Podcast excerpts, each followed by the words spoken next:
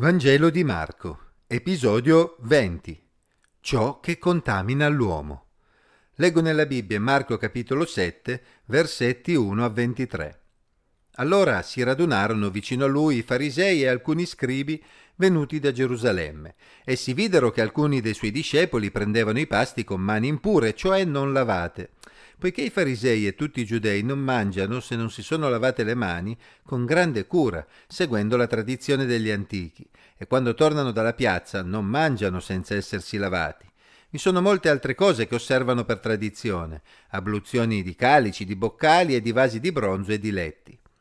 I farisei e gli scribi gli domandarono perché i tuoi discepoli non seguono la tradizione degli antichi, ma prendono cibo con mani impure? E Gesù disse loro Ben profetizzò Isaia di voi, ipocriti, come è scritto questo popolo mi onora con le labbra, ma il loro cuore è lontano da me. Invano mi rendono il loro culto, insegnando dottrine che sono precetti di uomini. Avendo tralasciato il comandamento di Dio, vi attenete alla tradizione degli uomini. Diceva loro ancora, come sapete bene annullare il comandamento di Dio per osservare la tradizione vostra? Mosè infatti ha detto onora tuo padre e tua madre, e chi maledice padre o madre sia condannato a morte. Voi invece, se uno dice a suo padre o a sua madre quello con cui potrei assisterti è Corban, vale a dire un'offerta a Dio. Non gli lasciate più far niente per suo padre o sua madre, annullando così la parola di Dio con la tradizione che voi vi siete tramandata. Di cose simili ne fate molte.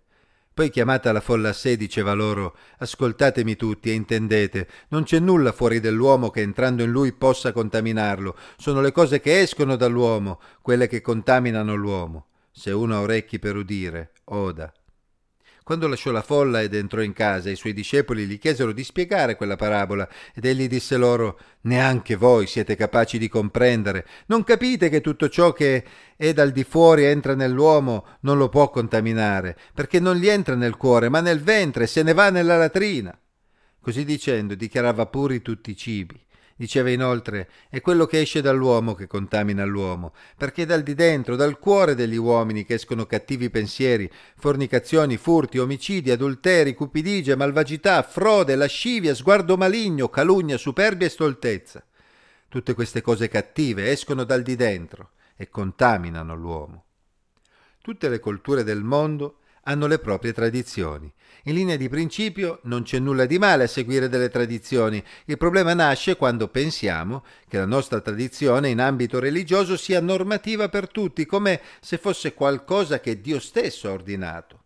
In questo caso, ad esempio, la tradizione di lavarsi le mani prima di mangiare era tutto sommato positiva in sé. Gesù non era certamente contrario a lavarsi le mani prima di mangiare. Si tratta di un'azione che per motivi di igiene, non per motivi religiosi, molti di noi praticano regolarmente anche nella nostra cultura moderna. Il problema di fondo di questa discussione tra Gesù e i farisei è molto delicato e va ben oltre la questione se sia buono o no lavarsi le mani prima di mangiare. Infatti il principio che sta dietro questa diatriba è a chi spetta l'autorità di stabilire cosa è giusto o cosa è sbagliato. Potevano i farisei imporre delle norme che si affiancano alla legge e che diventano obbligatorie per tutti i giudei? Ai tempi di Gesù i giudei erano molto influenzati dalla tradizione farisaica che aveva stabilito delle norme che, pur non essendo parte della legge mosaica, erano di fatto considerate da tutti sullo stesso piano della legge stessa.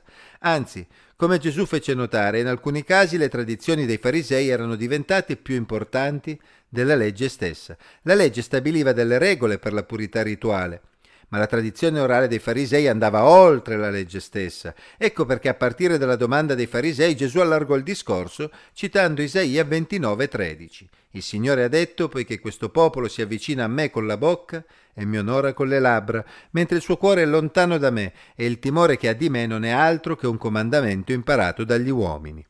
Gesù voleva mettere in evidenza un concetto molto semplice. Occorre distinguere tra un comandamento di Dio e un comandamento che è solo una tradizione umana. Il timore di Dio doveva portare le persone ad avere rispetto per Dio e a mostrare tale rispetto nell'ubbidienza ai suoi comandamenti. Ma le persone religiose ai tempi di Isaia osservavano alcune regole, onoravano Dio con le labbra, ma non avevano un vero timore di Dio, non erano mossi d'amore verso il Signore nelle cose che facevano. Gesù aveva l'impressione che la stessa cosa stesse accadendo anche ai suoi tempi. Quando la tradizione prevale sul comandamento di Dio, allora sono gli uomini ad avere l'autorità ultima di stabilire ciò che è giusto e ciò che è sbagliato, non Dio. Purtroppo, come Gesù mise in evidenza, i farisei si erano infatti spinti oltre e alcune loro regole stabilivano delle scuse per annullare ciò che invece diceva la legge. C'erano molte situazioni in cui ciò accadeva e a titolo di esempio Gesù citò la regola farisaica secondo cui una persona che avesse offerto a Dio, ovvero al Tempio, ciò che serviva per aiutare i genitori, era esonerato dall'aiutare economicamente i genitori. Questa era un'assurdità, infatti una persona che davvero avesse temuto il Signore avrebbe compreso che l'amore verso i genitori era più importante anche di un'offerta fatta al Tempio. Rispettando la regola farisaica, pensando di fare bene, si finiva quindi per non onorare Dio.